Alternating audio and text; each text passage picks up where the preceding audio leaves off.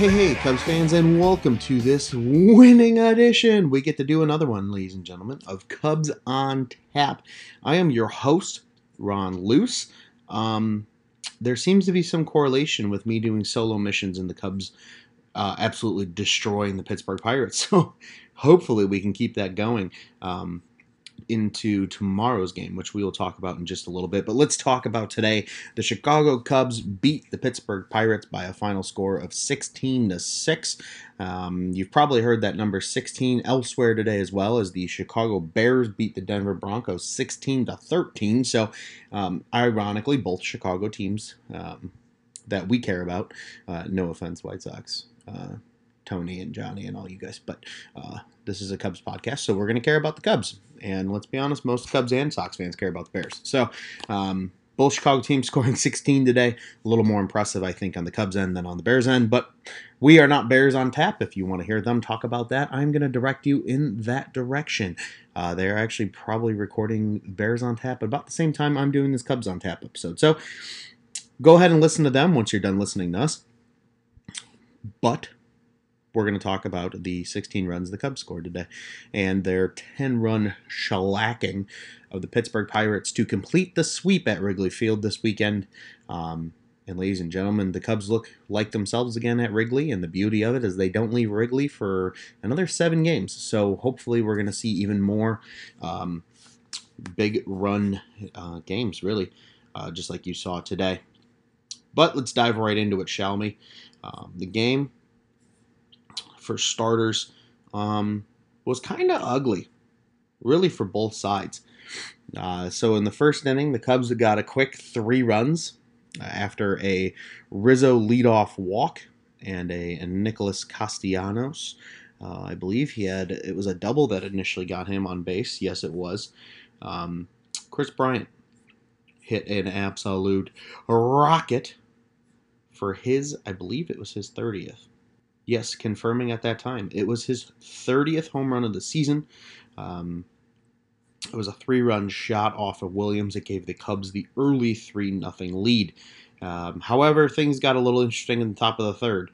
Uh, Jose Quintana could not get through the full inning. He only got through a third of an inning, giving up five earned runs to the Pittsburgh Pirates, all coming via a Kevin Newman single, uh, a Bryan Reynolds double, a Pablo Reyes single, and a Colin Moran single. So uh, Reyes's was a two-run single. Everybody else drove in one run. So it, not looking good by any means. Um, that would actually be the end of Jose Quintana's day. Not good on his end. Uh, certainly something we don't like to see here as Cubs fans. Um, but uh, the one, the only, I don't even think I know his first name. Uh, it is Brad. Okay, good. I was right. Brad Wick came in uh, for two thirds of an inning and got two strikeouts. Uh, something that he's been doing a lot of lately. So the Cubs were able to get out of the inning ultimately, um, and Wick would ultimately uh, position himself for a W, ladies and gentlemen. As the Cubs would come back in the bottom of the third and put up five runs of their own. All those runs, uh, for starters, we got KB hitting his 31st home run of the year. That cut into the Pirates' lead and made it 5 4. Victor Caratini had himself a nice little day. Uh, he had a sac fly uh, that ultimately would score Kyle Schwarber uh, later in the inning. And then Tony Kemp. Talk about him coming through in the clutch. Uh, with two men on, tripled to ultimately put the Cubs up 7 5. And ladies and gentlemen, they would not look back. Um, a throwing error by pitcher Michael Feliz led to the 8 5 total for the Cubs um, before the end of that inning. In the top of the fourth, though, Pablo Reyes uh, would help Kevin Newman score. Uh, it was a ground out, um, but nonetheless, it gets the Pirates within two of the Cubs, and that's as close as they would get for the rest of the day, ladies and gentlemen. As in the bottom of the fourth, Kyle Schwarber singled that scored Nicholas Castellanos. Victor Caratini had another sac fly that would score Kyle Schwarber. Uh, and then in the bottom of the fifth, Ian Happ hit his sixth home run of the season. Uh, it was a two-run shot, scoring himself and Nico Hoerner uh, to make it to 12 to six Cubs. Oh, excuse me.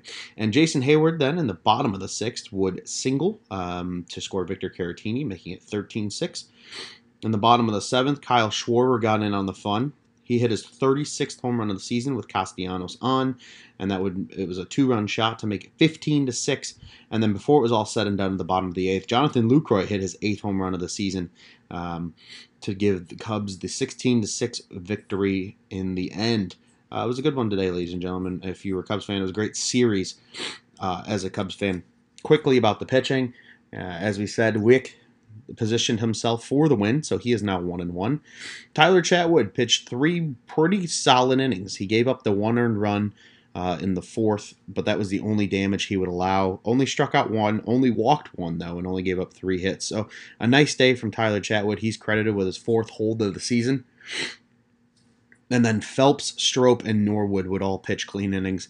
Uh, seven, eight, and nine to get out of this one today with the Cubs' victory. Trevor Williams was not good either on the start from the starters' uh, perspective. Uh, he and Quintana both only went two and a third. Ultimately, though, Williams gave up seven earned, uh, did not strike out anyone. Now, granted, and also walked three, whereas Quintana was just hit hard all day because he only walked one and only struck out one. So uh, that's where the pitching was today. But very bad news, though, on the injury front for the Cubs. Anthony Rizzo sprained his ankle today. Uh, he was running for a ball. Uh, if you haven't seen it, go look on Twitter. Uh, I'm sure you can find it there. Um, if unless you were watching the game today, but Anthony Rizzo uh, sprained his ankle trying to field a, a, a um, just a, an innocent ball in the outfield, um, or I think it was in the shallow, shallow just beyond first base. Uh, but nonetheless, um, not looking good for him. So will be interesting to see what they do when it comes to first base. Uh, Jonathan Lucroy did play a little first today. He has that ability. Uh, Victor Caratini can also play first. Uh, most recently, filling in for Anthony Rizzo during that New York Mets series, if you recall, when they were in New York.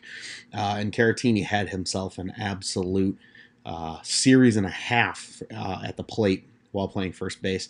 Um, the only reason I think he isn't your everyday first baseman in Rizzo's absence is because of the Contreras rule, uh, is what I'm going to call it, which is, um, you know, that he can't play every third day. So uh, if that ends up becoming the case, um, I would think imagine you would see Caratini catch every third day, but potentially play second base during those other days.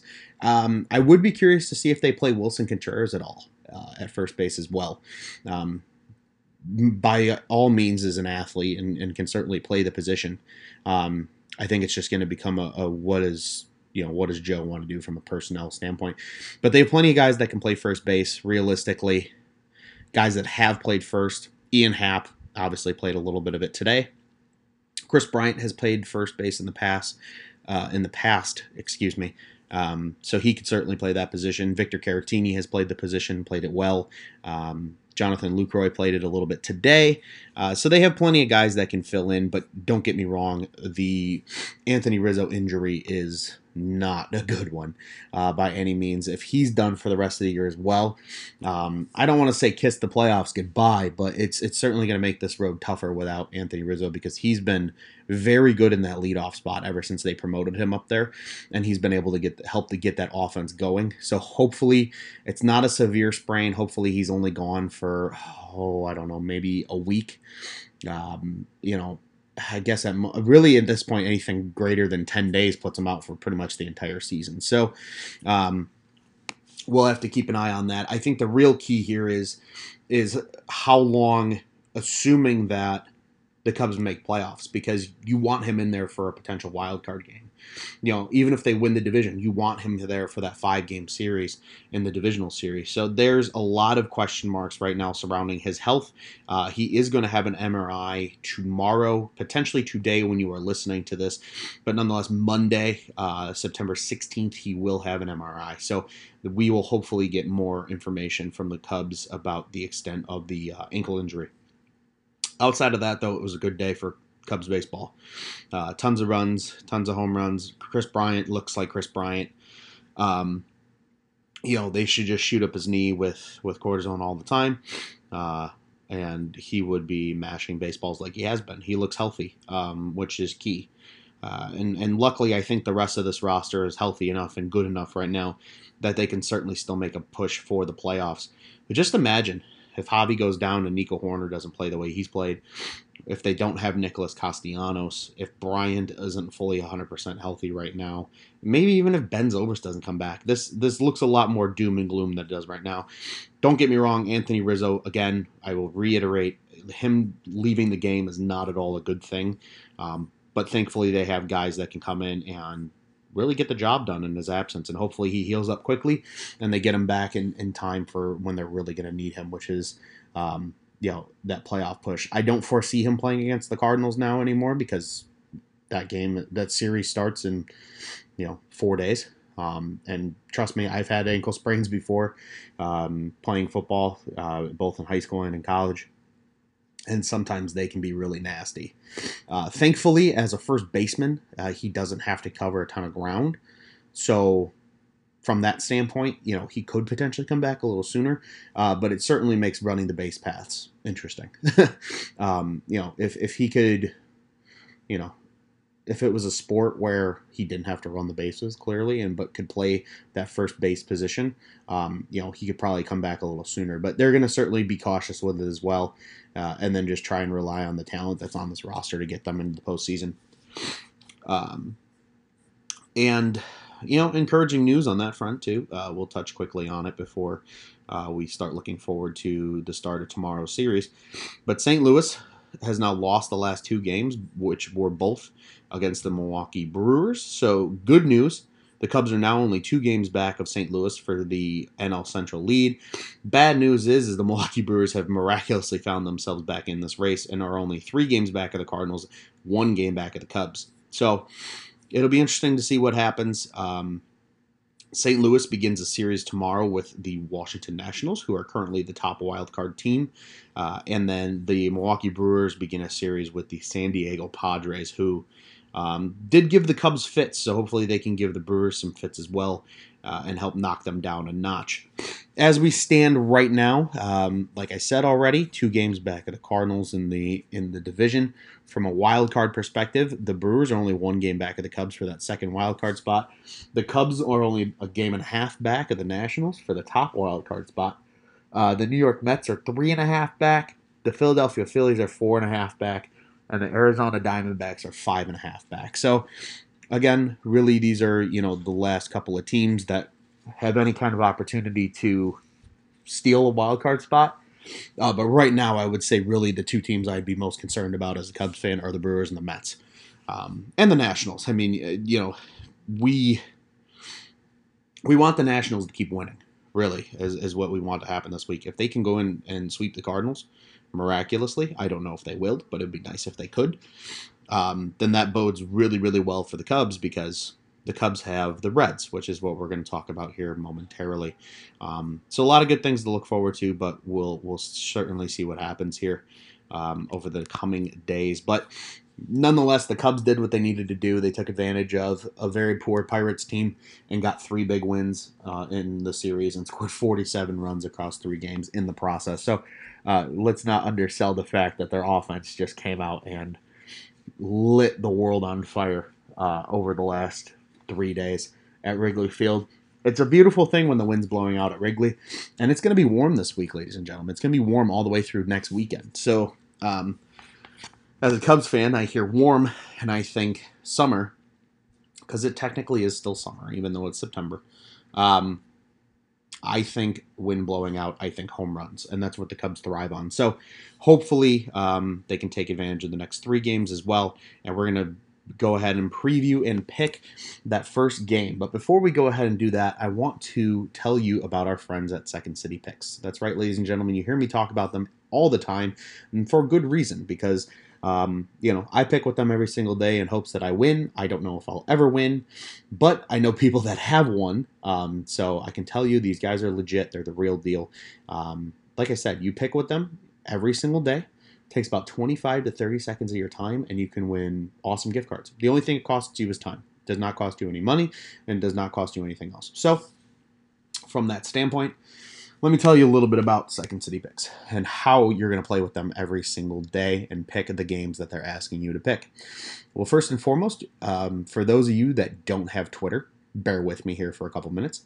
Um, those of you that do have Twitter, though, go find our friends Second City Picks on Twitter at Second City Picks. Make sure make sure you spell out the word second, S E C O N D, not two N and D. Um, that's very key in all of this. But go ahead and find them at Second City Picks. And when you get to their Twitter page, you're going to find their tweet for the day. It's going to tell you the game and what you're picking for the game um, in Chicago sports that day. Today it was the Bears, which makes sense because it's a Sunday, and the Bears did play.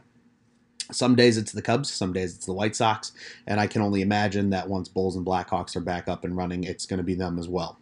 Um, and you're picking a, a, series of you know different things that are going on in the game.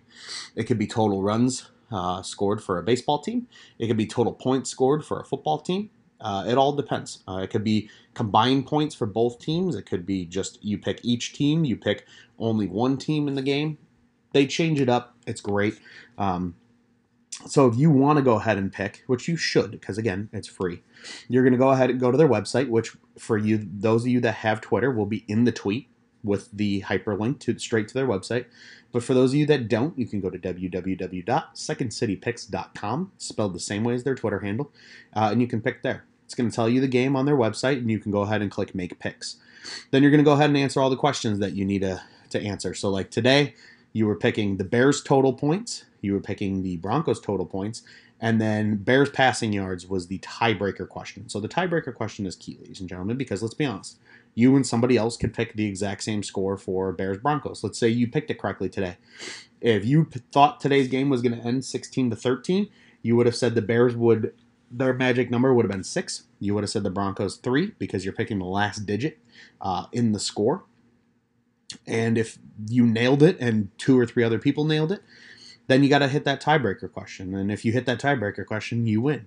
It's it sounds that simple. I mean, obviously, guessing is not that easy, uh, but ultimately, it's that simple. Then all you have to give them is an email address in case you win, and hit submit. It's that simple. Like I said, what I just what took me maybe a little over a minute to tell you is going to take you half that time, if that, uh, in order to accomplish. So, uh, and if you win, they have great gift cards, guys. They've had, uh, you know, uh, Grubhub. They've had Lyft, Potbelly, Chipotle, Connie's Pizza. You name it, they have it. Gift cards typically range anywhere between ten and twenty-five dollars. Um, and like I said, it's free for you to play, and you win awesome gifts if you hit it on the money. So once again, follow our friends at Second City Picks on Twitter and go ahead and visit their website, www.secondcitypicks.com. Please pick with them every single day. I know I do, and you should as well. Thank you to our friends and On Tap Sportsnet sponsors, Second City Picks.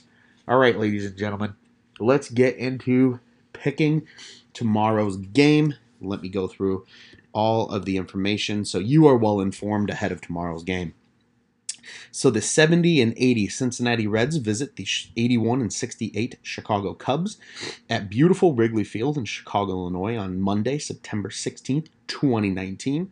Uh, the first pitch will be at 7:05 p.m. Central Standard Time, 8:05 for those of you on the East Coast, and 6:05 for those of you like our buddy Nick Hudson out on the West Coast.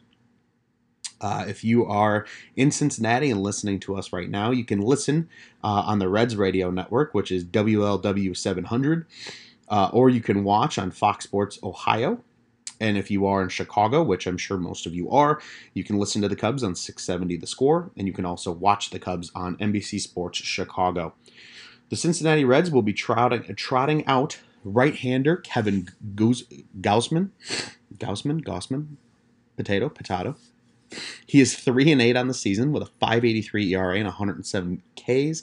Um, he had 11 after 11 relief appearances since being claimed from the Braves on August 5th. He will. This is his first start with the Reds.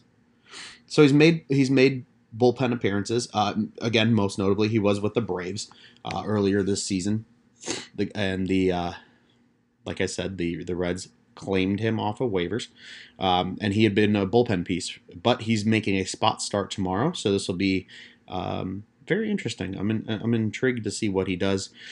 Uh, in 16 starts with Atlanta, he was three and seven with a 6.19 ERA.